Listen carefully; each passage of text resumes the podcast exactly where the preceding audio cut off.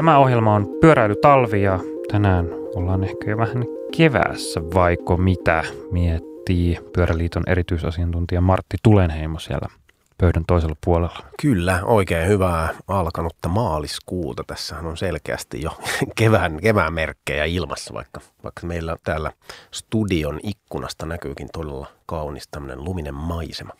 Kyllä, mutta valoa piisaa ja ainakin itse tota, vietin tuossa viime viikonlopun kovasti tota, siivoillessa ja vähän järjestystä muuttaessa, kun tota, yhtäkkiä valoa alkaa tulla asuntoon ja tota, tuleeko sellainen olo, että niin, että täytyypä vähän, vähän nyt uusin silmin katsoa tätä elinympäristöä ja, ja tota, valo saa monet tutut jutut näyttämään aivan uudelta. Joo, ehdottomasti sama homma. Tällä viikolla oli ensimmäinen kerta, kun aamulla lähdettäessä päiväkotiin ja kouluun, niin oli me, meillä, meidän leveysasteellamme jo aamusta alkaen niin kuin ihan aurinko paistoi. Meillä on tällä kertaa ö, puhelimitse ö, jälleen vieraita pohjoisesta, mutta ei olla Oulussa, vaan ollaan vieläkin ö, ylempänä, vaikka mitä. Meillä on Pyöräliiton hallituksen puheenjohtaja Reetta Keisanen. Viimeksi muistelen, että ollaan juteltu ö, Kolarin tienoilta, sieltäkö ö, yhteys sinut saavuttaa tälläkin kertaa. Joo, moikka vaan. Joo, täällä tosiaan Yllästunturin kupeessa Kolarin kunnassa, niin, niin tota, täällä on keväthanget parhaimmillaan ja täällähän talvi jatkuu vielä tuonne vappuun asti, niin, niin ihan hyvin kerätään tähän talvisesongille täältä katsottuna. Siellä varmaan ehkä tämä niinku paras just hankisesonkin taitaa olla vasta starttailemassa vähitellen, eli ja me on veikkaan, että aika monet suuntaa sinne erinäisiin hankirientoihin, eli tosiaan siellä varmasti nautitaan vielä täysin rinnoin pitkään. Joo, just, just näin. Hyvät hiihtokelit ja sitten kyllä täällä nyt noin ää, talvipyöräilyreititkin, että niitä, niitäkin varten täällä monet, monet tulee tota, matkailemaan tänne, että on hyviä fatbike-reitejä talvellakin. Niistä olisi mahtava puhua lisää ja ehkä, ehkä voimme lopuksi vaikka sivutakin tai joskus aivan omana keskusteluna, mutta tämän yksi kevään merkki näin vuonna 2023 on myös se, että joka nelivuotiseen tapaan eduskuntavaalit lähestyy ja aika kovaa vauhtia jopa tuntuu itselle vähän, että vaalit tulevat varkain. Mä en tiedä, tuleeko ne aina vai onko se jotenkin nyt tällä kertaa jotenkin erityisen ö, nurkan takana vähän yllättäen, mutta ö, noin kuukauden päästä sunnuntaina toinen päivä huhtikuuta on varsinainen äänestyspäivä tai vaalipäivä tulevissa eduskuntavaaleissa. Ennakkoäänestys on tässä maaliskuun lopulla. Eli ihan muutamista viikoista on kyse. No miten tälleen ihan, ei välttämättä edes teidän asemanne tai työnne ja tittelienne kautta, oletteko Reetta ja Martti kovia vaaliintoilijoita? Pidättekö tämmöistä politiikan spekuloinnista? Reetta, voit vaikka aloittaa. Joo, no ehkä niin kuin, äh, si, sillä tavalla olen vaaliintoilija, että multa paljon kysytään, että äh, kaverit kysyvät, että miten mä saisin mun kotikuntaa niin kuin paremmat pyöräväylät ja mit, miten meillä saataisiin niin kuin, äh, tai reittejä kunnostettua pyöräliikenteelle paremmaksi, niin, niin äh, äänestäminen, äänestäminen ja äänestäminen on niin kuin keskeinen keino vaikuttaa sitten siihen, että me saadaan Suomeen äh, eri paikkoihin paremmat pyöräliikenteen reitit niin, niin, niin, niin nyt kannattaa tosiaan sitten olla hereillä ja äänestää ja valita sellainen tota, ehdokas, joka sitten ää, edistää pyöräliikennettä, niin, niin sitä kautta voi saada sitten omaankin kuntaan hyvät pyöräliikenteen olosuhteet. Joo, ja itsehän olen oikea politiikan kantapeikko ja, ja penkkiurheilija, eli tota, olen, olen tota työni puolesta noin puolitoista vuosikymmentä niin tehnyt vaikuttamistöitä, koittanut saada pyöräliikennettä mukaan poliittiseen keskusteluun ja aina välillä on vähän semmoinen olo, että kyllähän sitä tekemistä tässä riittää ja piisaa, mutta tosiaan että kyllä se on niin kuin semmoinen jatkuva tuota noin. Tämä on tätä demokratian kansan juhlaa tämä, tämä vaali kevät ja, ja ei niitä liian usein tule niitä vaaleja, eli mainio homma. Joo, itse ehkä voin sanoa, on vähän tämmöinen ehkä välillä homoilasena tuolla liikenteessä, mutta kyllä sinne urnille aina tieni löydän ja pyrin äänestämään mahdollisimman järkevästi ja oikeudenmukaisesti. Ja ehkä tässä nyt ö, varmasti jokainen vaalivuosi on aina, jos nyt ei poikkeuksellinen, niin ainakin elämme tapahtumarikkaita aikoja, mutta ehkä jotenkin nyt että tähän kevääseen tuntuu myös, että on, on kyllä varsinaiset lähtökohdat, jo, joista tätä tilannetta ja vaikka tulevaa neljää vuotta katsotaan ja ehkä tavallistakin kriittisemmin tai, tai ö, huolellisemmin ehkä vielä suhtautuu tähän, että miten, millaisia valintoja ja, ja niin kuin kelle, kelle tukensa tulee tässä itse antamaan. Mutta puhutaan tästä tänään lisää ja tosiaan meillä on, vaikka kyseessä onkin niin sanottu vaalijakso, niin emme ole täällä nytten grillaamassa ketään, koska tiettävästi kukaan meistä ei ole kansanedustaja ehdokkaana, vaan enemmänkin just puhutaan Martti ja Reetta teidän tästä näköalapaikasta ja vaikutustyöstä ja vaikutustyön historiasta ja tulevaisuuden toiveista ja tavoitteista, miten pyöräilyä Suomessa voitaisiin edistää politiikan tasolla. Ja ehkä voitaisiin aloittaa käymällä tälleen ihan nopsaan. Pyöräliitolla on omat hallitusohjelmatavoitteet. Ne voi seikkaperäisemmin jokainen, joka haluaa, niin käydä Pyöräliiton sivuilta lukasemassa, löytää vaikkapa Pyöräliitto ja hallitusohjelmatavoitteet, laittaa tota, omaan suosikkihakukoneeseensa esimerkiksi, niin sieltä löytää suoraan tänne, missä täällä on numeroa ja graafia. Me ei, olla, ei käydä näitä nyt tänään ihan rivi kerrallaan, vaan ehkä tällainen vapaamuotoisemmin. Täällä on, on lainsäädäntöä ja sitten on, puhumme myös rahasta ja raha on aina konkreettista, niin haluatteko te vaikka Reetta aloittaa vähän kertoa näistä, ehkä vaikka lähteä siitä, että, että mitä näillä niin hallitusohjelmatavoitteilla ylipäätään tarkoitetaan. Mä tässä kun googlailin hallitusohjelmatavoitteet, niin näitä löytyi myös monilta muilta tahoilta, oli kaikkia Suomen latua ja muuta, niin tavallaan koko tämä, että mikä, mitä tällaisen niin hallitusohjelmatavoitteille ylipäätään tarkoitetaan, ja siitä voidaan sitten mennä siihen, että mitä ne pyöräliitolla nyt tänä keväänä on. Joo, eli tosiaan meillä Pyöräliitolla on niin kuin yleisesti tavoitteena e- edistää pyöräliikennettä ja toimia pyöräliikenteen niin kuin tällaisena valtakunnallisena edunvalvojana ja nähdään, että, että sitten eduskunnalla on keskeinen rooli tässä niin kuin pyöräliikenteenkin kehittämisessä, niin sitä, sen takia sitten halutaan vaikuttaa niin kuin siihen toimintaan, että sieltä, sieltä kautta edistettäisiin pyöräliikennettä koko Suomessa. Ja tosiaan nyt kun tulee eduskuntavaalit ja uusi hallitus ja eduskunta tota, neljäksi vuodeksi, niin, niin haluttaisiin sitten saada sinne, sinne toimintaan mukaan tavoitteita, jotka koskee pyöräliikennettä ja sitä kautta sitten vaikuttaa siihen pyöräliikenteen olosuhteeseen Suomessa. Haluatko Martti vielä täydentää jotain näihin hallitusohjelmatavoitteisiin? Joo, ilman muuta. Tota, No useinhan niin kuin Suomessa ja muuallakin pyöräliikenne on, se on niin paikallista, se on kysymys, että monet, monet tota, kerrat ikään kuin kun puhutaan pyöräilystä politiikan kylki tai sisältönä, niin, niin silloin se tavallaan niin kuin mielletään paikallis niin kuin ne kuntavaalikysymykseksi, mutta asiahan ei varsinaisesti ole oikeastaan niin, vaan – pyöräliikenne on, kun niin kuin Reetta tuossa mainitsi, niin se on kyllä oikeasti ihan kansallisen tason kysymys ja, ja siksi on tärkeää puhua siitä myös eduskuntavaalien yhteydessä. Ja mitä tulee niin kuin hallitusohjelma tavoitteisiin, tämmöiseen niin kuin maksimaalisen pitkään yhdyssanaan, niin kaikilla itseään kunnioittavilla ää, tuota, kansalaisjärjestöillä toki on omat tavoitteensa, joita toivomme kukin saavamme että poliitikot nostavat ne mukaan hallitusohjelmaan, eli jotta, jotta eduskunnassa tapahtuu asioita, niin hallituksen pitää tuoda eduskunnalle esityksiä ja, ja meidän tehtävämme kansalaisjärjestökentällä on, on ehdotella niitä asioita.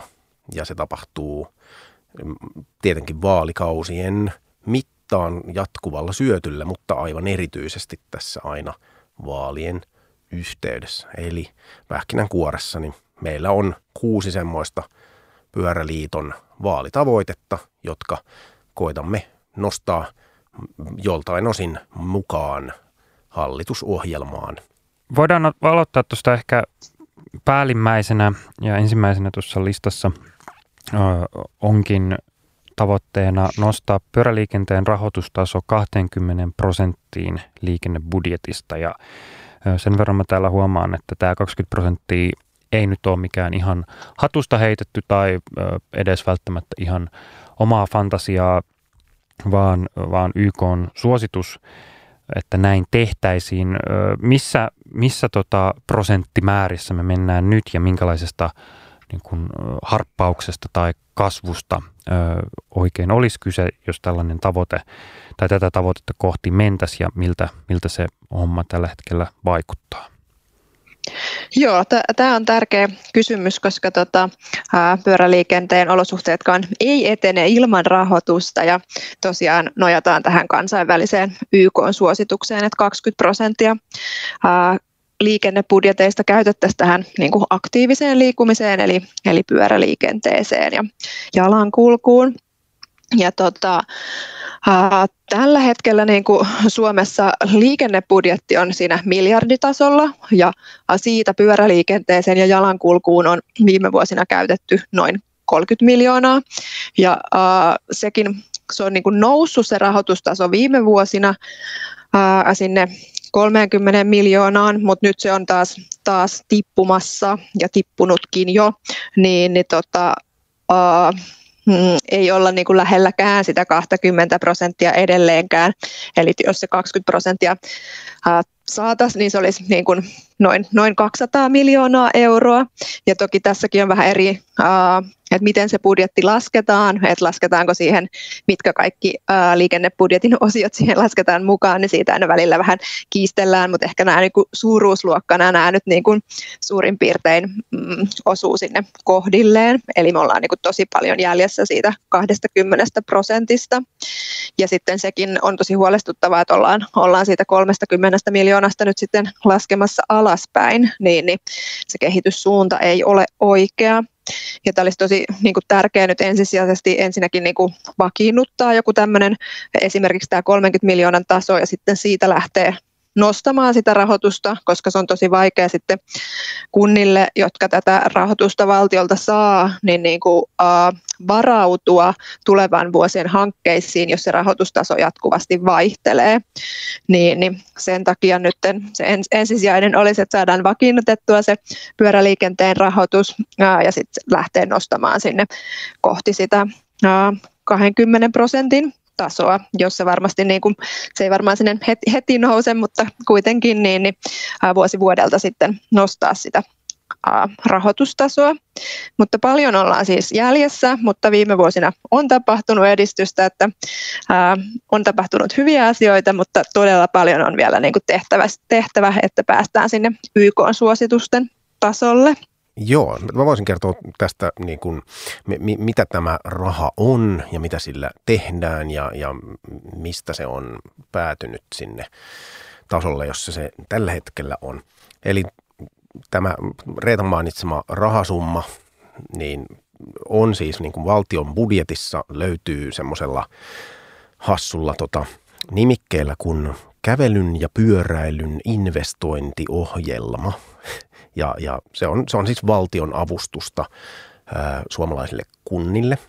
Ja kunnat käyttävät tämän rahan sitten niin sanotusti omalla katuverkollaan, eli valtio ei varsinaisesti rakentele suoranaisesti pyöräinfraa laisinkaan, vaan, tai siis kyllä valtio sitäkin tekee, mutta se on eri, niin kuin Reetta tuossa jo mainitsi, niin niitä on eri eri reittejä ja kanavia, mutta jos keskitytään nyt tähän kävelyn ja pyöräilyn investointiohjelmaan, joka on juuri tätä kunnille myönnettävää avustusta, niin, niin se on semmoinen asia, että meillä on nyt tässä ö, viisi vuotta ollut Suomessa käytössä tämmöinen rahoitusinstrumentti.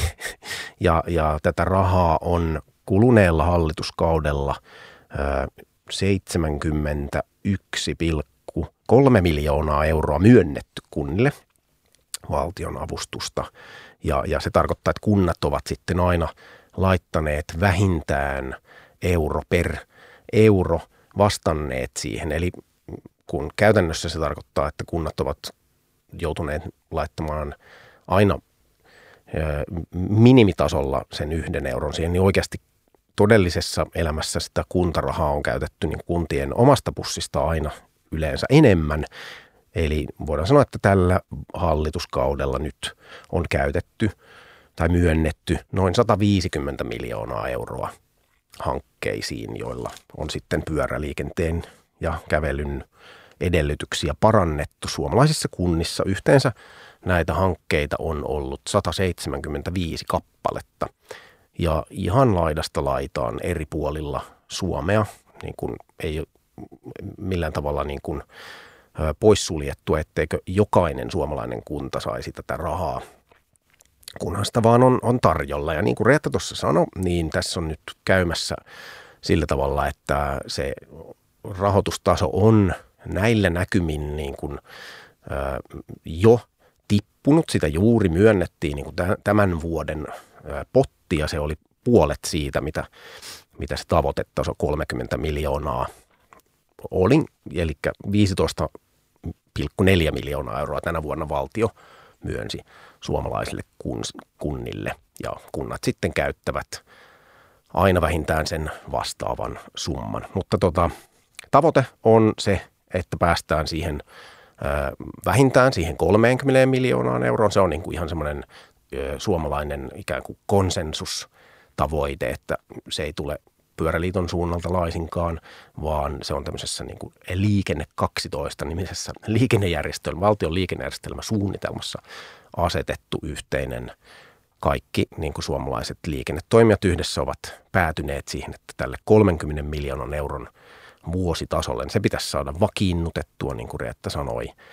Ja nyt vielä ei olla siinä. Se vakiinnuttaminen niin kuin näillä näkymin alkaisi vuonna 2025, johon on kuitenkin vielä puolikkaan hallituskauden verran matkaa.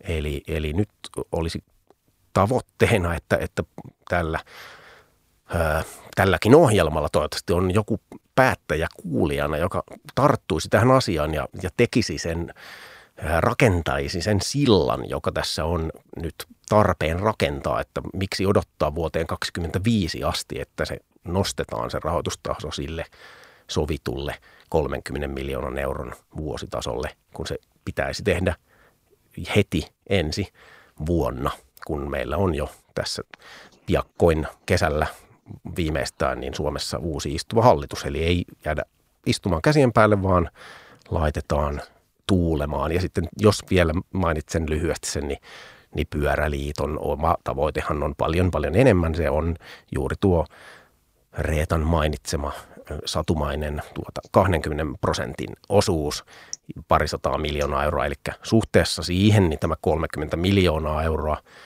niin mikä on siinä liikenne 12 sovittu, niin on aika vaatimaton tavoite. Joo, just, just näin. Vielä täydennän tuohon, että, että nyt varsinkin kun tätä, tätä pyöräliikenteen niin kuin kehittäminen kunnissa on lähtenyt käyntiin, kun tässä viime vuosina on ollut se 30 miljoonan euron rahoitus, niin, niin monilla kunnilla on nyt niin kuin, uh, suunniteltu hankkeita ja haluaa viedä hankkeita eteenpäin. Ja sitten myös koronan myötä niin kuin, uh, pyörämatkailu on kasvanut, niin, niin on niin kuin, tavallaan tosi iso paine ja uh, niin kuin hyvä hetki viedä sitä pyöräliikennettä eteenpäin, niin se on tosi harmillista, jos sitä rahoitusta ei nyt sitten olekaan, niin sillä tavalla olisi tosi iso tarve nyt saada sitten heti sitä rahoitusta sinne, että jotta se ää, pyöräliikenne ää, etenee ja sitten saadaan ne niin kuin, ää, kansantaloushyödyt, kansanterveyshyödyt, ympäristöhyödyt ja niin kuin hyödyt, mitä pyöräliikenteellä voidaan saavuttaa. On tosi hyvä, että mainitsit Reetta juuri erityisesti pyörämatkailun kaikkien näiden niin kuin muiden hyötyjen lisäksi, niin pyörämatkailuhan on siis kasvava trendi ympäri Eurooppaa se on keino houkutella Suomeen matkailijoita niin kuin uusilla tavoilla. Sitä tapahtuu jo melko paljon ympäri Eurooppaa. Suomi on pikkusen tulossa siinä niin kuin jälkijunassa, mutta emme ole, ole tietenkään nyt menettäneet toivoa sen suhteen, vaan hy, hyvin on alkanut tämä Suomessa vähän ö, muuta Eurooppaa hitaammin käynnistynyt pyörämatkailubuumi, mutta tota, sen, senkin niin kuin tavallaan varmistamiseksi, että me saamme matkailijoita, ihan kotimaisia matkailijoita myös, mutta sekä kansainväliset että kotimaiset matkailijat tarvitsevat sitä infraa, turvallista ja sujuvaa pyöräinfraa. Eli useinhan esimerkiksi tässä ohjelmassa minä ja Fedi olemme puhuneet hyvin paljon tästä kaupunkien sisällä pyöräilystä. Eli tämmöisestä aika urbaanista näkökulmasta on puhuttu, mutta että juuri tämä avustus, mitä valtio kunnille on jakanut, niin se on aika isolta osinkin sitä käytetään juuri siellä, minne pyörämatkailu suuntautuu. Eli paljon sen pieniä semmoisia suomalaisia kuntia, joita usein emme ajattele silloin, kun puhumme pyöräilystä. Ja, ja tämä on ehkä semmoinen asia, joka varmaan erityisesti niin kuin isojen kaupunkien ulkopuolella kiinnostaa päättäjiä.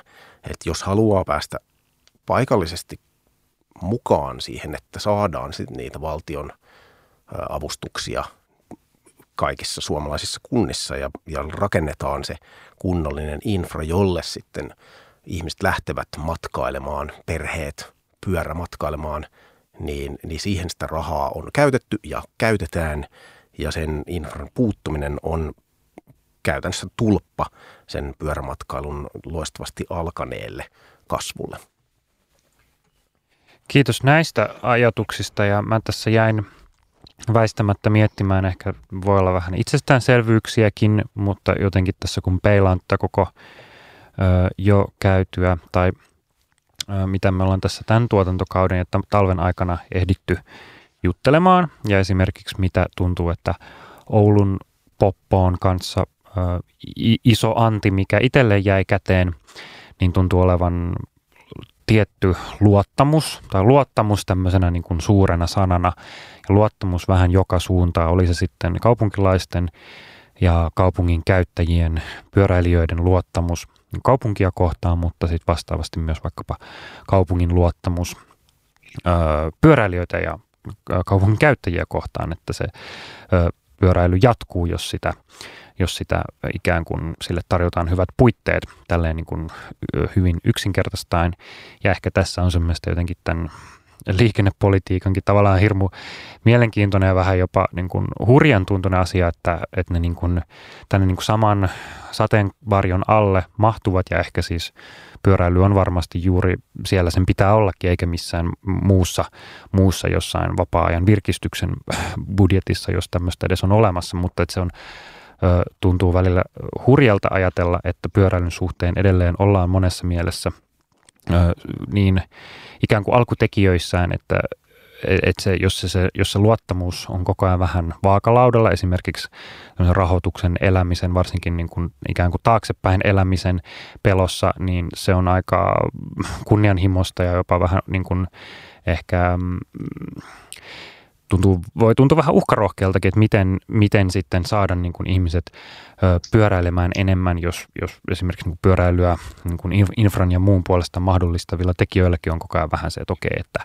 et, et, et mitenköhän tämä tästä nyt jatkuu ja, ja tavallaan ymmärtää sen, että, että asioita tehdään silleen askel ja pala kerrallaan ja pyöräliikennekin on silleen luonteeltaan muodostetaan isoa kasvavaa verkkoa pala palalta.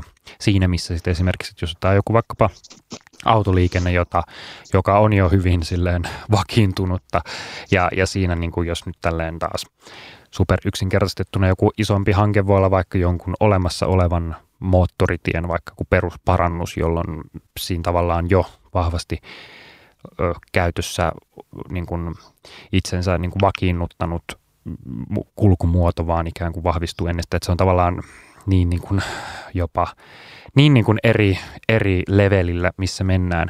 Mutta sitten mulla tuli myös niin kuin väistämättä mieleen, nyt kun ollaan eduskuntavaaleissa ja tämmöisissä valtakunnan vaaleissa, niin mulla tuli hyvin vahvasti mieleen, mitä toissa jaksossa Oulun, Oulun, Oulun porukan kanssa juteltiin. Timo Perällä mainitsi että hän oli ollut jossain päin maailmaa, mä nyt mu- jotenkin tässä ö, ö, ö, nyt mulla ajatus katkesi, anteeksi, tota, lainaan, lainaan, miten hän jotenkin muotoili, mutta tavallaan sen, että miten vaikka Oulussa on suunniteltu sitä, että lapset ja nuoret pystyy, ja oikeastaan kaikki muutkin pystyy turvallisesti pyöräilemään paikasta toiseen ja liikkumaan, liikkumaan omin, omin voimin ja ö, niin kuin itsenäisesti. Ja tavallaan mä mietin myös tällaisia niin kuin vetovoimatekijöitä, joilla myös esimerkiksi muidenkin kuin suurten kaupunkien, ehkä jopa enemmän, ehkä niin kuin jopa enemmän suurten kaupunkien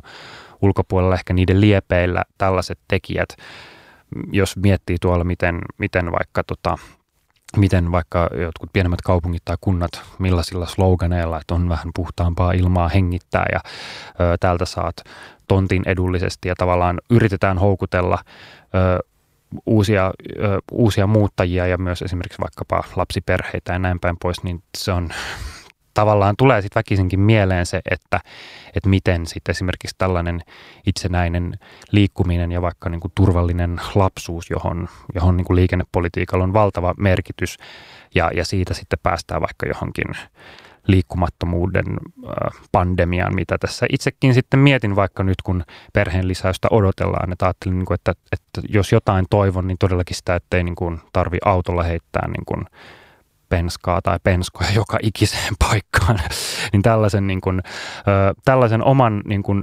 pähkäilyni perusteella ö, ehkä menisin sitten jopa seuraavaksi siihen, että mistä tai, tai miltä teidän mielestä näyttää, mikä on sitten, niin kuin, jos katsotaan muita kuin Pyöräliiton ö, omia ö, hallitustavoitteita, niin miltä tuolla vaalirintamalla, vaalikentällä pyöräilyn suhteen oikein näyttää?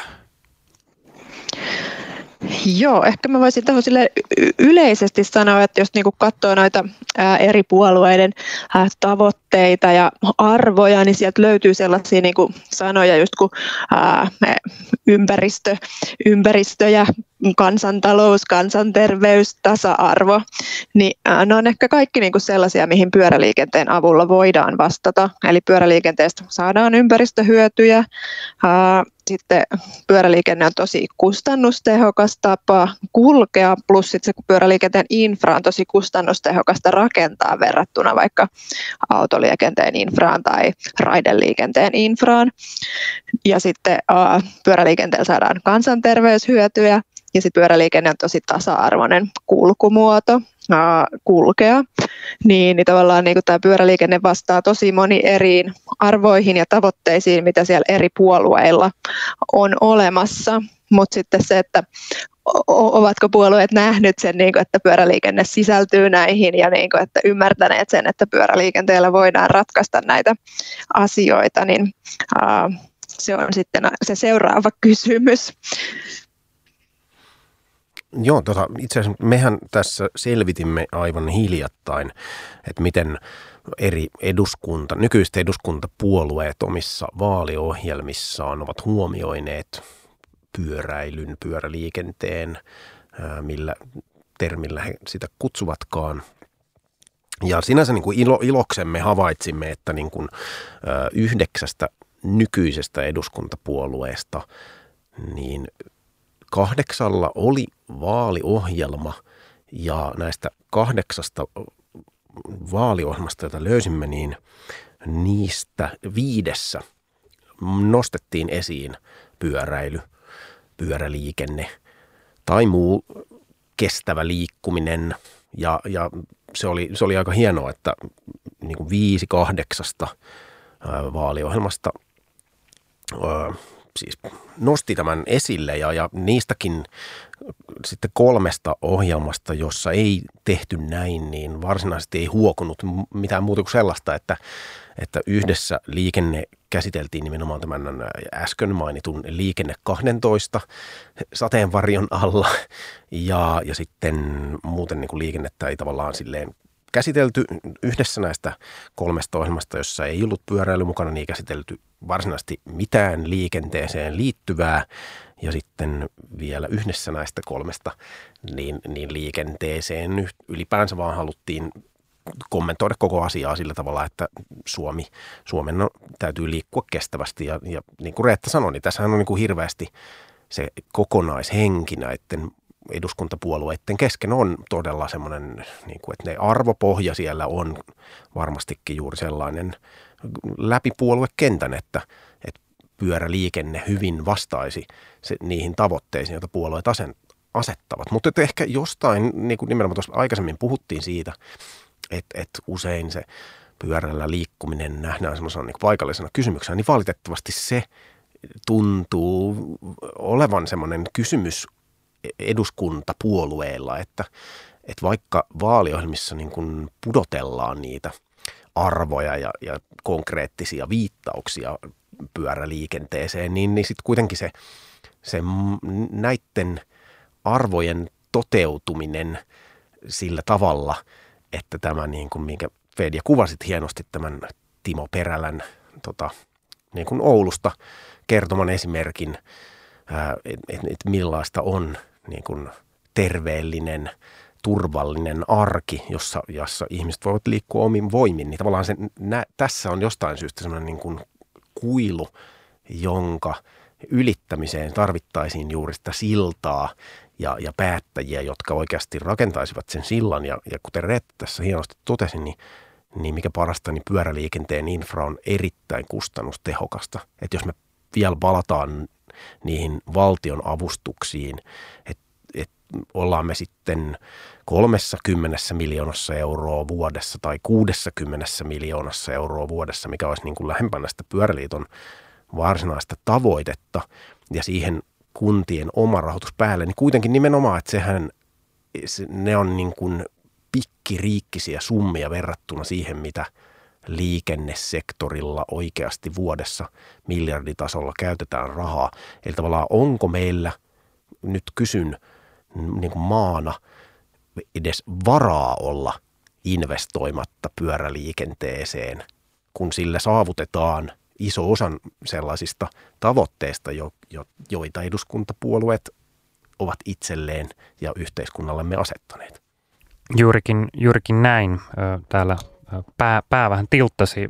Jäin, jäin tätä miettimään ylipäätään jotenkin tässä samalla pureskelen ja nieleskelen jotenkin sitä asiaa, että jälleen kerran, että et, et, et mikä tekee tästä kaikesta sit niin monimutkaista tai niin vaikeaa, että et onko, onko jälleen niin kun, ollaanko niin kun sellaisen asian äärellä, joka on jotenkin niin, niin jopa ilmiselvä, mutta silti jotenkin, et, et, et, et, tulee, tulee vähän semmoinen, että tässähän tämä niin ratkaisu on ja, ja ehkä siitä, mä en tiedä, meidän niin ehkä riski on lipsahtaa sitten johonkin, johonkin niin kuin politiikan syvään olemukseen, johonkin politiikan filosofian, ehkä johonkin semmoiseen tietynlaiseen kritiikkiinkin, johon ehkä se on eri keskustelu, mutta tavallaan tämä, että, että, että mistä se oikein, jos, jos nyt ajatellaan vaikka näitä niin numeroitakin, mitä täällä Pyöräliiton hallitusohjelman tavoitteissa on, ja vaikka ensimmäisenä on tämä graafi, jossa ö, jälleen kyse ei ole nyt pelkästään Pyöräliiton jostain omasta haaveunesta, vaan Suomen valtion tavoitteesta lisätä pyöräiltyjen matkojen määrää 30, 30 prosenttiyksiköllä vuodesta 2016 vuoteen 2030. Ja tässä nyt ei suoraan mainita, että mit, mitä kaikkea näillä tällä tavoitteella ajetaan takaa, mutta niitä on varmaan aika helppo kuvitella juuri näistä niin kuin kansanterveys- ja ympäristövaikutuksista, jos ajatellaan, että Suomellakin on omat päästötavoitteet, oli ne sitten ö, realistisia, kunnianhimoisia tai mitä hyvänsä, mikä se todellisuus niiden kanssa on, niin se on toinen, mutta tavallaan tämä on niin kuin kaikki, toivottavasti sen luulisi ymmärtävänsä, mutta silti on semmoinen, että miksi silti miksi silti kaikki on niin hidasta, niin tämä on ehkä semmoinen turhautumisen, ö, turhautumisansa, mihin mä en tiedä haluanko mä meitä ajaa, mutta ehkä tämä on vain enemmän semmoinen tästä päästään tämmöiseen kansanradiohenkiseen, että out, outoa on, ihmettelenpä, en, en sano mitään, mutta outoa on henkinen ja, ja jotenkin te ehkä varmaan saatte tästä tunteesta myös kiinni. Joo, se, se on kyllä just näin ja tavallaan se nyt kertoo siitä, että tekoja tarvitaan ja tarvitaan niitä niin kuin politiikkoja, jotka ö, edistää pyöräliikennettä. Ja tavallaan meillä nyt, ö, kun tässä tuli ilmi, niin on ollut aikaisempina vuosina se 30 miljoonan euron ö, rahoitustaso, niin meillä nyt on olemassa tämmöinen hyvä instrumentti, miten sitä rahoitusta jaetaan niin kuin valtion tasolta kunnille, niin nyt sen vakiinnuttaminen ja rahoitustason lisääminen, niin ne me niin kuin tarvitaan ja siihen tarvitaan poliitikkoja toteuttamaan se. Ja tota, ää, ehkä sitten just niin kuin se, mistä se sitten myös hmm, kiikastaa, niin sitten on tullut tai tavallaan, että meillä on se liikennebudjetti, se on siellä miljardi luokassa se liikennebudjetti, niin tarvitaan niin kuin uudelleen allokointia sen rahan käyttöön, niin, niin siitä on, on kyse. Ja toki ne muutokset sitten on aina, aina vaikeita, että sitten pitää priorisoida asioita, mutta tota, tällä hetkellä niin kuin, uh, näillä arvomaailmoilla ja teemoilla, mitä niin kuin eri puolueilla on, niin, niin pyöräliikenne kyllä kuuluisi olla siellä kärjessä, jotta nämä kaikki toteutuu, nämä, nämä tavoitteet eri puolueilla. Ja Fedia, niin kun, kun sä kuvasit tätä, niin, niin ehkä mulle mä kävin semmoisen nostalgiatripin päässäni ja mietin samaan aikaan sitä, että miten, miten niin kuin paikallisemmalla tasolla nämä asiat on, on toteutuneet jo aikaisemmin. Eli periaatteessa vaikka niin otetaan moni eri kunta, mutta keissi, jonka itse tunnen kaikista parhaiten, niin on Helsingin kaupunki. Siitä on tässäkin ohjelmassa puhuttu aika paljon eri yhteyksissä, ää, miten niin kuin Helsingin kaupungin tapauksessa joskus reilu kymmenen vuotta sitten, niin, niin tavallaan se, mitä Helsingin kaupunki itse investoi, oli ennen muinoin, se oli vain, se oli miljoona euroa. Sitten se nostettiin poliittisen niin kuin vääntämisen ja kääntämisen jälkeen kahteen miljoonaa. Sitten se saatiin kolmeen ja puoleen miljoonaa, sitten se nousi neljään ja puoleen. Ja sitten se hiljalleen hilautui lähemmäs lähemmäs 10 miljoonaa euroa vuodessa ja, ja nyt se on yli 20 miljoonaa euroa vuodessa. Että tavallaan me ollaan tilanteessa, että Helsingin kaupunki käyttää melkein yksinään saman verran rahaa pyöräliikenteen infrainvestointeihin, mitä valtio antaa kaikille Suomen kunnille sitä valtion avustusta. Eli niin kuin jokainen ymmärtää ne suuruusluokat, että, että tavallaan että ne on valtion raha niin kuin siinä mittakaavassa, millä niin kuin valtio liikkuu, ne on niin pieniä summia, että nämä tavallaan investoinnit, mitä valtio voi pyöräliikenteen infraan laittaa, ne eivät ole varsinaisesti edes pois keneltäkään, mutta se, mitä niillä voidaan saavuttaa, niin on aika niin kuin merkittäviä tuloksia saadaan sillä aikaan, jos ne, jos ne päätökset tehdään. Mutta nyt niin kuin ollaan takaisin siinä, että mitä Reetta hienosti tuossa kuvasi, se ehkä se, se vaatii niitä tekoja. Ja, ja siihen tässä niin kuin vaaleissa haetaan päättäjiä, jotka ovat tekijäihmisiä. Ja, ja sen lisäksi myös niin kuin, tietenkin ajattelijoita ja, ja puhujia ja kirjoittajia, ei siinä mitään, mutta ennen kaikkea se, että löytyisi niitä päättäjiä, jotka lyövät sitä nyrkkiä pöytään välillä tarvittaessa ihan konkreettisesti, että laitetaan nyt ne niin kuin puuttuvat eurot sinne pyöräliikenteen ja kävelyn valtion avustuspakettiin, jotta kunnat voivat rakentaa oman infransa yhtä hyvään kuntoon kuin mitä Helsinki tekee tällä hetkellä, mitä Oulu tekee ja mitä ympäri Suomea jo tehdään.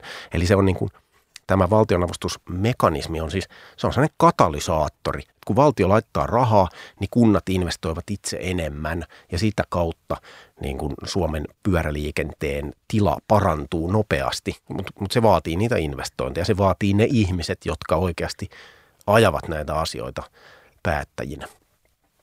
Joo, tämä oli hyvä, hyvä tota, muistutus Martti, että, tota, että asiat kuitenkin myös etenee, että ei, ei kannata vaipua sinne epätoivoon pelkästään, että monessa kunnassa niin kuin, tosi paljon pyöräliikenteen asiat etenee. Ja ja tosiaan niin kuin mainitsit tuon Helsingin esimerkin, mikä mullekin on tuttu, kun on ollut siellä aikaisemmin töissä Helsingin kaupungilla, niin, niin tota, onhan se niin kuin valtiolle nolo, että yksi kaupunki investoi enemmän pyöräliikenteeseen kuin koko valtio, niin kyllä niin kuin siinä pitäisi päästä aika nopeasti eteenpäin. Ja sitten niin kuin ehkä valtion tasolla se on myös, myös sekin, että Helsingissä on ihan pyöräliikenteeseen erikoistunut tiimi, joka niin kuin, su, niin kuin vie sitä pyöräliikennettä eteenpäin, mutta ei valtiolla ole sellaista tiimiä. On niin kuin muutamia ihmisiä, mutta sieltä puuttuu niin kuin, sieltä, mm, niin kuin liikenne- ja viestintäministeriöstäkin niin kuin puuttuu niitä tekijöitä, että sinnekin tarvitaan niitä henkilöitä, jotka vie sitä asiaa eteenpäin sen takia, että tarvi, niin kuin sen lisäksi, että tarvitaan ne poliittiset henkilöt, niin, niin tarvitaan kyllä niin kuin raharesurssia ja henkilöresurssia valtion tasolla, että asiat lähtee etenemään. Ehdottomasti ja, ja siis niin kuin, tilanne on jollain tavalla nyt kiitos tämän niin kuin, kuluneen hallituskauden, että kun tämä valtionavustusmekanismi on saatu pystyyn, niin, niin se on niin kuin siellä virastopuolella saatu hyvin kuntoon valtion niin virasto nimeltä Traficom, eli siis liikennevirasto, näin suomeksi sanottuna, niin on, on siellä, sieltä löytyy se niin kuin tiimi. Se, se on vähän pienempi kuin esimerkiksi Helsingin kaupungin vastaava tiimi, mutta sieltä löytyy. Mutta mut sitten just niin kuin mitä sanoit Reetta, niin nimenomaan, että sieltä ministeriöpuolelta ihan täysin uupuu tällä hetkellä. Ja, ja pitäisi saada sinne ministeriöön se kestävän liikkumisen tiimi, joka olisi oikeasti se, jonka vastuulla näiden asioiden ajaminen niin kuin semmoisena ei-poliittisena kysymyksenä olisi koko ajan hallituksesta riippumatta ja vaaleista riippumatta.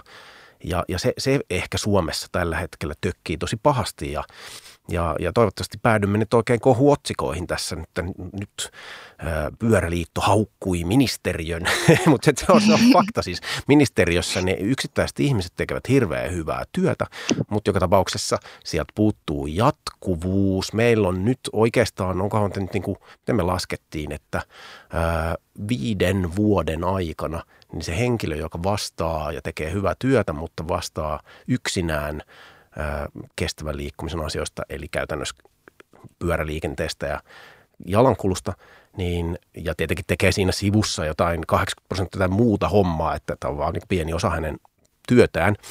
Mutta tämä henkilö on siis vaihtunut viiden vuoden aikana, nyt oliko seitsemän vai kuinka monta kertaa, mutta kuusi tai seitsemän eri henkilöä on niin ollut tässä tehtävässä. Että se on vähän sellainen valitettava tilanne, että kuinka palkitsevaa se mahtaa olla sille ihmiselle, joka saa työpöydälleen tämmöisen, että nyt pannaan kestävä liikkuminen kuntoon, mutta sitten tavallaan se työ viedäänkin sitten jo vuoden kuluttua, siirretään se jonkun muun pöydälle. Että tässä on liikaa turbulenssia tämän tärkeän asian ympärillä siellä ministeriössä. Tämä, tämä pitäisi saada pikimmiten kuntoon. Hyviä puheenvuoroja. Kuuntelet Radio Helsingissä pyöräilytalvea. Täällä minä Fede Kamari ja kanssani Pyöräliiton erityisasiantuntija Martti Tulenheimo sekä Pyöräliiton hallituksen puheenjohtaja Reetta Keisanen jutellaan, jutellaan vaaleista, mutta myös yleisesti pyöräilystä osana suomalaista liikennepolitiikkaa. Ja tässä ollaan käyty löyhästi läpi Pyöräliiton hallitusohjelmatavoitteita 2023 ja siitä poukkoiltu sinne sun tänne ajatusten mukana. Ja tässä samalla kun juttelitte ja teitä kuuntelin, niin näitä katselin mitä muitakin otsikoita täältä tavoitteista löytyy osana turvallisemman ja laadukkaamman liikenneympäristön saavuttamiseksi. Ja täällä on esimerkiksi yhtenä pointtina taajamien yleisnopeusrajoituksen laskeminen 30 kilometriin tunnissa. Ja nytten tästä tulee omia ajatuksiani, joista saatte myös irtisanoutua, tai siis ette, ette ole mitenkään oletuksena nyt niissä, niitä edustamassa muutenkaan, mutta tuli vaan paljon ajatuksia mieleen, koska tietenkin heti ensimmäisenä ehkä tässä nytten reflektoon jotain omaa sisäistettyä liikenne, liikennetodellisuutta tai jotain tämmöistä ö, no tietynlaista tällaista, että okei, että olemme Suomessa, olemme automaassa ja that's it, vaikka tota, ö, olenkin aktiivinen pyöräilijä itsekin. Ö, mutta silti tällainen, niin että et, et, et, et jostain kumman syystä vähän tulee heti ekana semmoinen, niin että no, vähän semmoinen, että no aha, että no, et mitä, niin kuin, että, että kovemmat sakot, ö, jos ajaa yli 30 taajamassa vai mikä. Ja, ja vähän tällainen ö, sama, mikä tulee myöhemmin täällä – pysähtyminen jalkakäytävällä ja pyöräteellä tulisi kieltää. Vähän sama tässä, että okei, että millä, millä tämä sitten, niin kuin, että, että saadaanko me jotain niin kuin bonusta kautta sanktiota tähän, millä, niin kuin, millä me tähän sitten niin kuin houkuteltaisiin tämmöinen jotenkin, ö, tulee vähän tällainen jotenkin sisäistetty ain't gonna work ö, henkisyys, mikä on myönnän vähän tyhmää, koska sitten jos mä rupean tätä miettimään, niin kuinka paljon tämä ajattelu ylipäätään jarruttaa nyt vähän niin kuin kaikkea. Koska jos mä mietin nyt vaikka muuta tämmöistä, mitä tulee vaikka liikenteen rajoittamiseen tai mä en tiedä onko rajoittaminen nyt edes hyvä termi, vaan ehkä tietynlaiseen ohjaamiseen, vaikkapa mitä täälläkin nyt vaikka, m- mitä esimerkiksi hyötyä tästä ö, yleisrajoituksen laskemisesta olisi, niin se on joo, että et, yleisesti ottaen on, on pienempi todennäköisyys onnettomuuksille, mutta esimerkiksi tämä vaikuttaa vaikka suoraan liikenteen päästöihin aika, aika merkittävästikin. Ja yksi, mitä mä oon edelleen niin kuin ihmetellyt todella paljon Suomessa on se, että mun käsityksen mukaan ja kokemuksen mukaan liikenteen päästöjä ei kauheasti niin kuin verotusta lukuun ottamatta, niille ei, ne ei niin kuin näy arkielämässä oikeastaan yhtään missään.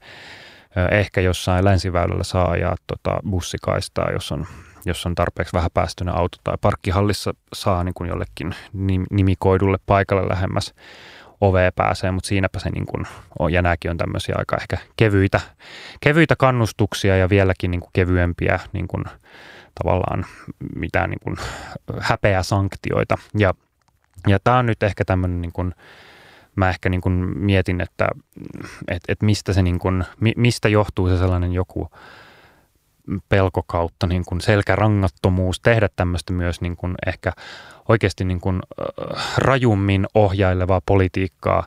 Tämä on ehkä vähän tökerö äh, rinnastus, anteeksi vain, mutta mietin vaikkapa tupakointia, jonka kanssa muistan äh, arroganttina lukiolaisena röökin vetäjänä, kun tota, tupakat meni, meni tota verhojen taakse piiloon, niin siinä ajattelin, että hah, eipä tuu vaikuttaa yhtään mihinkään, kunnes sitten ehkä kymmentä vuotta myöhemmin tajusin, että no itse asiassa, että aika, niin kuin, a, aika paljon se on niin kuin katukuvasta hävinnyt ja ehkä tällainen niin kuin tapa, tapamuutos niin kuin isona, niin kuin isossa mittakaavassa.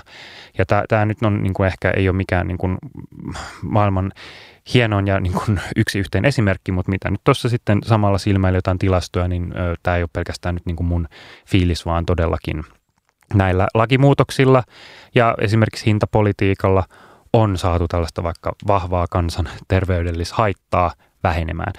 Ja sitten mulla tulee niin olo, että mikä ihme siinä sitten on, että vaikka jotain ö, tietulleja tai jotain niin kuin, ö, ruuhkamaksuja tai muita ei niin kuin voida edes niin kuin kevyellä tasolla saada aikaan. Ja taas nyt, niin kuin, jottei niin kuin mennä sinne turhautumisen poteroon, niin ehkä, ehkä tässäkin sitten voi niin kuin kääntää ajatuksen niin, että voisiko se kenties vaikka lähteä sitten niin kuin tämmöisillä pikkustepeillä nopeusrajoituksia laskemalla ja pikkuhiljaa sitä kohti vähän, vähän samalla tavalla kuin mitä noista budjeteista puhuitte, että alkuun ne on ehkä ollut tämän kokoisia, sitten niihin pikkuhiljaa saadaan lisää ja sitten toki toivotaan, että ne säilyy, mutta ö, miten ö, Martti ja Reetta ö, saitte tästä ajatuksesta kiinni ja millaisia fiiliksiä, jos nyt ei suoraan tässä vaalikeväässä, mutta ylipäätään, niin tulee tämmöisestä jotenkin valtion kannustuksesta ja ohjailusta, mitä, mitä niin kuin pyöräilyyn tulee.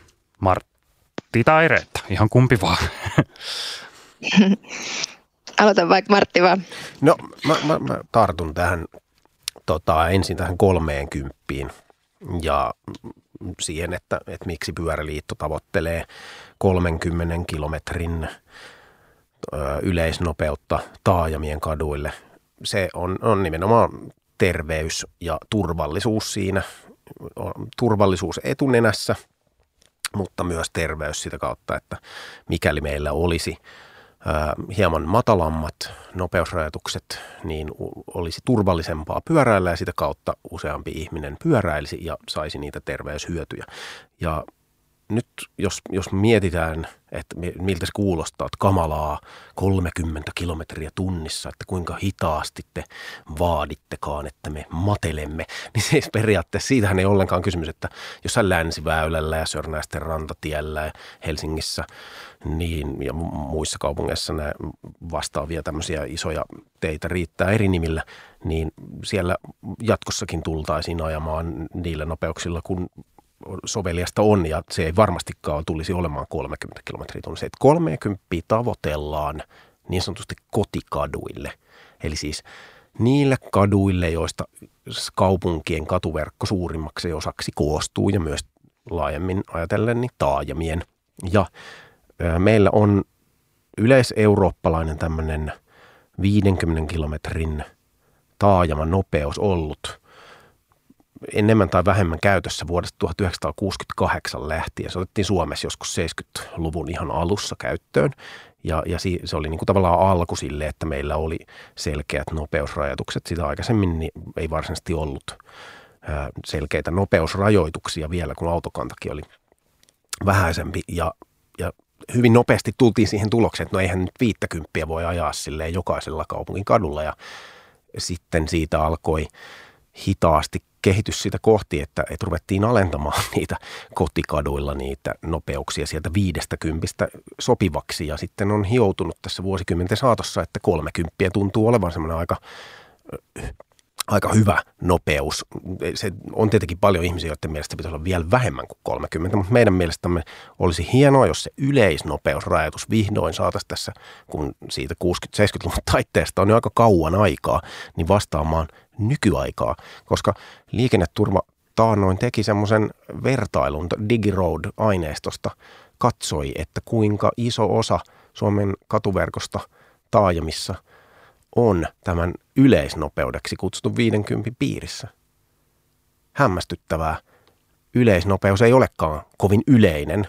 Vain 15 prosentilla Suomen katuverkoista, taajamien katuverkosta on käytössä tämä yleisnopeusrajoitus. Eli toisin sanoen me voitaisiin luopua siitä heti tänään ja nyt ilman, että kukaan edes huomaisi, kun suurimmalla osalla taajamien kaduista ei kuitenkaan saa ajaa sitä 50.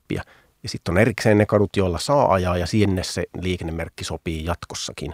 Me yhdessä toivomme pääsemämme pidemmällä aikavälillä eteenpäin tämän ajatuksen kanssa. Meillä on muodostunut tästä jo aika hyvää tämmöistä keskustelua erilaisten kansalaisjärjestöjen, jotka ajavat samaa tavoitetta. Toivomme, että kotikatujen rauhoittamiseksi, niin Suomeen säädetään 30 kilometrin yleisnopeusrajoitus taajamiin. Aivan. Tuleeko Reetta mitä tästä mieleen? No joo, ja sitten ehkä tässä 30 niin kuin, nopeusrajoituksessa on myös tällainen niin kuin, liikenteen kokonaissuunnittelusta kyse, eli pyöräliikennettä kun suunnitellaan, niin me niin kuin, suunnitellaan liikennettä silloin muutenkin, eli ää, niin kuin jos me suunnitellaan 30 katuun, niin silloin mahdollisesti me voidaan suunnitella pyöräliikenne sinne samalle ajoradalle niin kuin autoliikenteen kanssa, jos on tämmöinen niin kuin rauhallinen ö, kotikatu, mistä Marttikin nyt tässä puhu ja niin kuin varsinkin tällaisissa pienissä kunnissa, missä ää, niin kuin ei ole varaa ra- rakentaa mitään turhaa infraa, niin, niin silloin me saadaan niin kuin sillä samalla ää, infralta palveltua ää, kaikkia käyttäjiä ja ei tarvitse niin kuin välttämättä rakentaa niitä erillisiä pyöräväyliä, kun me pystytään sillä samalla rauhallisella kadulla palvelemaan kaikkia käyttäjiä. Ja ää, silloin myös niin kuin tavallaan palvellaan sitä, että me nähdään pyöräliikenne oikeasti liikenteenä, kun pyöräliikenne suunnitellaan sinne ajoradalle.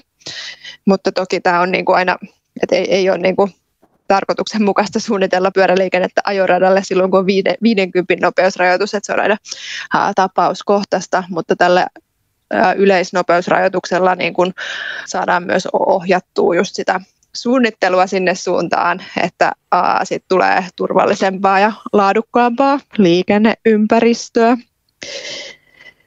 Niin se nyt ehkä siinä ja, niin kuin ja tulee Suome, mieleen. Joo. Suomessahan on jo niin kuin lukuisia esimerkkejä siis sille, että tämähän on jo niin kuin elävää elämää, mitä elämme Helsingin lisäksi.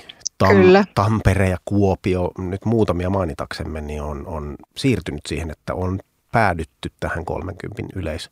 Ja siihen, että, että vaikka se ei ole lainsäädännöllisesti se yleisnopeusrajoitus toimisi, niin se on se yleisin nopeusrajoitus näissä kaupungeissa. Joo, nämä oli tärkeitä ö, kulmia tähän mun ehkä aika pessimistiseen tai vähän tota, toivottomankin oloiseen alustukseen ja hyvää huomiota ö, siltä osin, että että miten just pyöräily saadaan suunniteltua osaksi niin liikennettä eikä aina jotenkin sillä kulmalla, että nyt ollaan vaan – jotenkin rajoitus lähtöisesti liikenteessä, koska vaikka sekin on toimivaa, niin se, siihen voi olla muitakin niin kuin, rakentavia tulokulmia.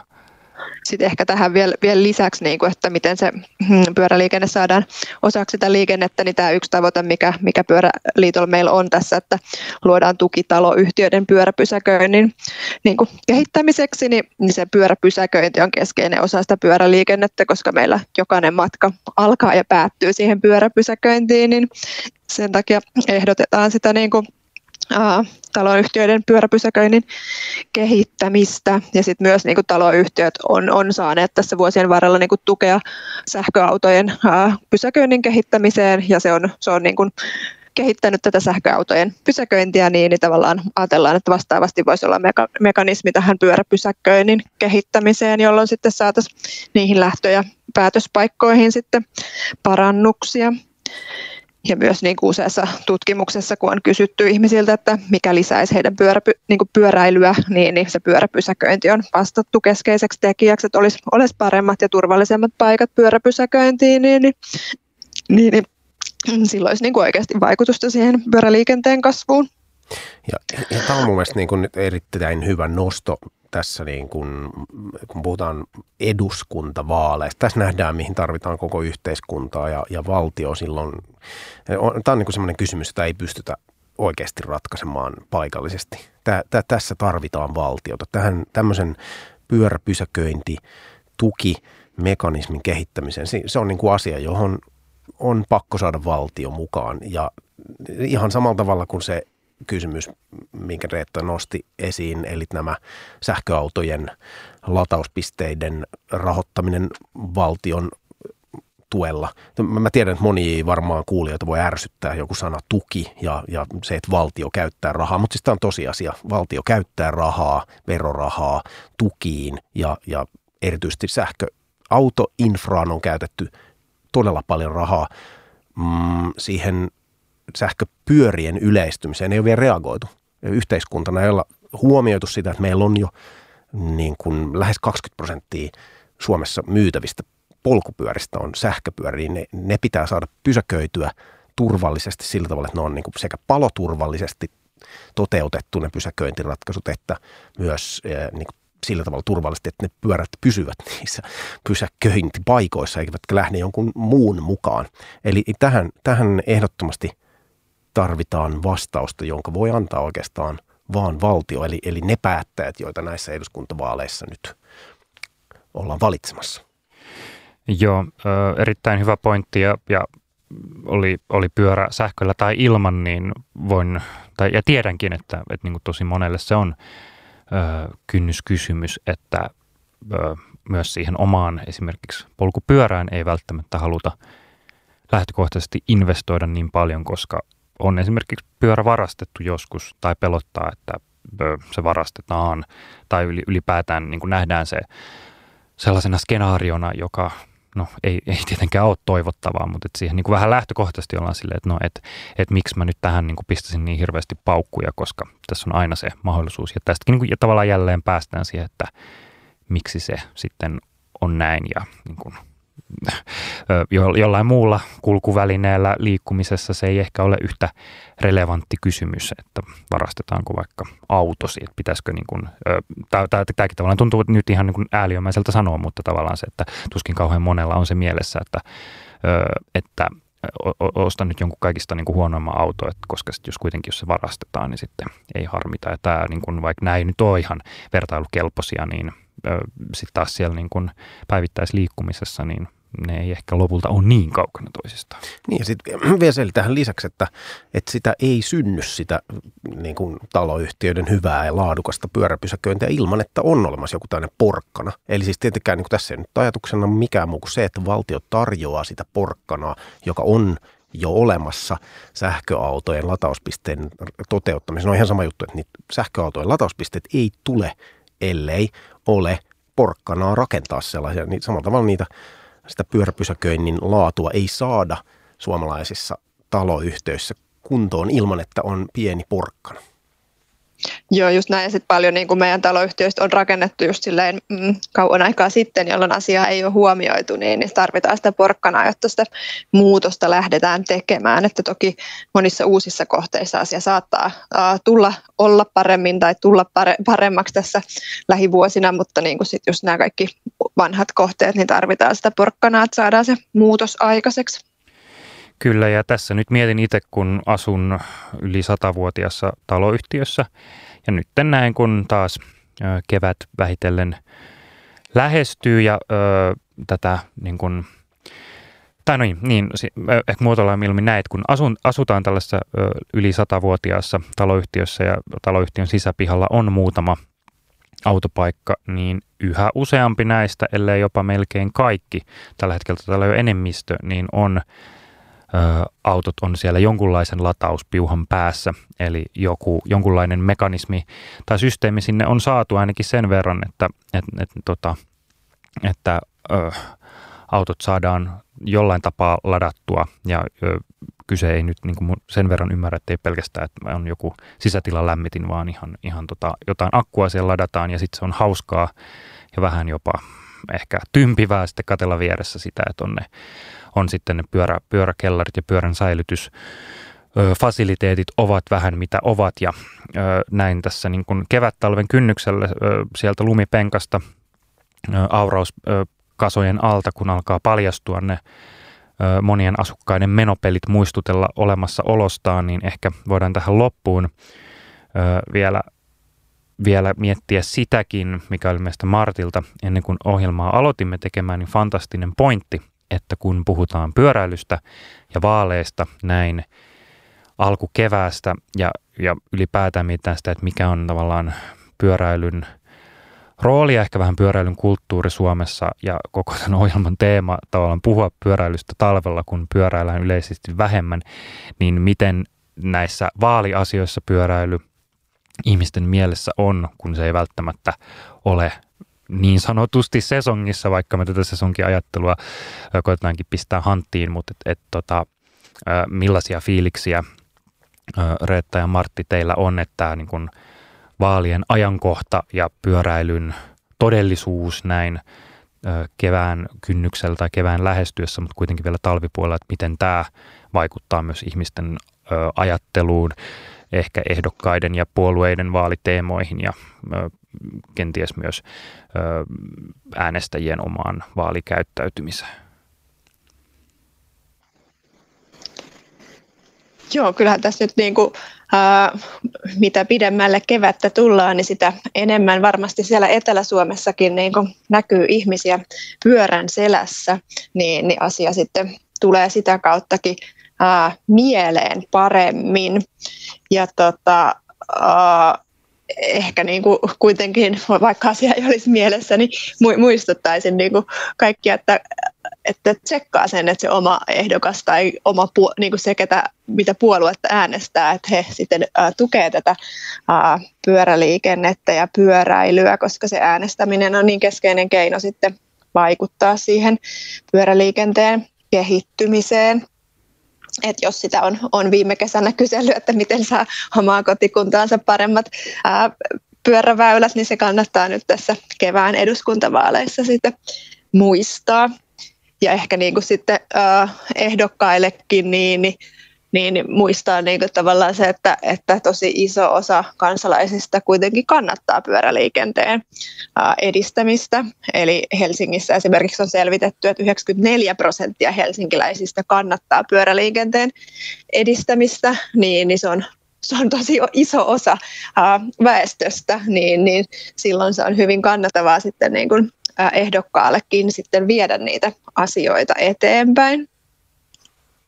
Joo, kyllä tässä on niin kuin sekä silleen valitettavasti että, että onneksi semmoinen niin kuin, äh, tilanne, että, että ikään kuin vaaleja käydään aina siinä hetkessä, kun ne, ne vaalit on ja meillä, meillä sattuu vaalit keväälle siihen aikaan vuodesta, kun ää, luontaisesti välttämättä niin kuin ihmisten mielessä ei niin kuin kärjessä se, että haluan nyt ehdottomasti äänestää semmoista ehdokasta, joka, joka laittaa pyöräliikenneasiat kuntoon. Tavallaan se on niin kuin onneksi näin, onneksi siis niin kuin pyöräliikenne ei ole semmoinen niin kuin vaalien kuumin peruna, koska silloinhan se niin kuin, voisi räjähtää sellaiseksi dystooppiseksi tavallaan Amerikan meiningiksi, jossa, jossa kiisteltäisiin ja revittäisiin niin kuin siitä asiasta silleen hiuksia päästä. Ja, vaalitentit olisivat pelkkää keskustelua tästä asiasta, mutta sitten valitettavasti on juuri näin, että, että koska – vaalit ajoittuvat tähän, tähän vielä kuitenkin vähän niin kuin lumiseen aikaan, niin ihmisillä ei sitten ole sen takia se pyöräliikenne siellä ensimmäisenä mielessä, mutta tota, meillä on se mielessä ja me peräänkuulutamme sitä, että, että se, sitä, sitä ei unohdettaisi, että se olisi, pyöräliikenne olisi kysymys, tärkeä paikalleen kuuluva kysymys muiden joukossa – ja, ja niin kuin ymmärrämme sen, että, että niin kuin yhteiskunta koostuu erilaisista ihmistä, joilla on keskenään eriäviä kiinnostuksen kohteita ja intressejä. He liikkuvat eri tavoin, mutta että pyöräliikenne ei saa hautautua muiden asioiden joukkoon ja, ja valitettavaa on se, että meillä usein tapahtuu niin, että mm, pyöräliikenne ei saa sitä huomiota, joka se, jonka se ansaitsisi, koska kuten Reetta sanoi, niin tai minä muotoilen sen toisin, suomalaiset ovat pyöräilijäkansaa. Suomalaiset pyöräilevät oikeasti niin kuin kansainvälisesti, se on sanottu tässä ohjelmassa ennenkin ja toistan sen, niin kansainvälisesti verrattuna todella paljon. Ja he omistavat tosi paljon pyöriä ja, ja kannattavat, niin kuin Reetta sanoi, niin pyöräliikenteen tavoitteita, mutta vaaleissa se ei eduskuntatasolla aina muistu mieleen, niin nyt muistakaa kuulijat, muistuttaa siitä – ehdokkaita, muistakaa ehdokkaat, muistuttaa itseänne siitä ja, ja kirjoitetaan yhdessä koko Suomi sellainen vaal, tota, hallitusohjelma, että, että pyöräliikenteen asiat saadaan kuntoon. Nehän saadaan siis kuntoon nostamalla pyöräliikenteen rahoitustasoa tässä ja nyt, eikä vasta vuonna 2025. Fantastista. Kiitos ajatuksistanne ja ö, osaamisestanne, älykkyydestänne. Pyöräliiton hallituksen puheenjohtaja Reetta Keisanen ja Pyöräliiton erityisasiantuntija Martti Tulenheimo. Katseemme kääntyvät siis kohti tulevia eduskuntavaaleja ja katse, katse, katseet myös kohti kevättä ja kevään tuoksua niin täällä etelässä kuin siellä pohjoisessa keväthangille. Kiitos Reetta, että ennätit mukaan. Kiitoksia ja kiitos Martti tästä lähetyksestä. Kiitos Reetta, kiitos Fed ja kiitos kaikki kuulijat. Kiitos kuulijoille ja meillä on pyöräilytalvea vielä yksi jakso. Näin se talvi, talven selkä taittuu, niin kuin jossain otsikossa tuossa mainittiin. Näin se ää, aika rientää, kun on mukavaa. Kiitokset siis tästä kerrasta ja, ja ensi viikolla vielä siis lisää. Kiitokset. Ohjelman tarjoavat Pyöräliitto sekä Helsingin ja Oulun kaupungit.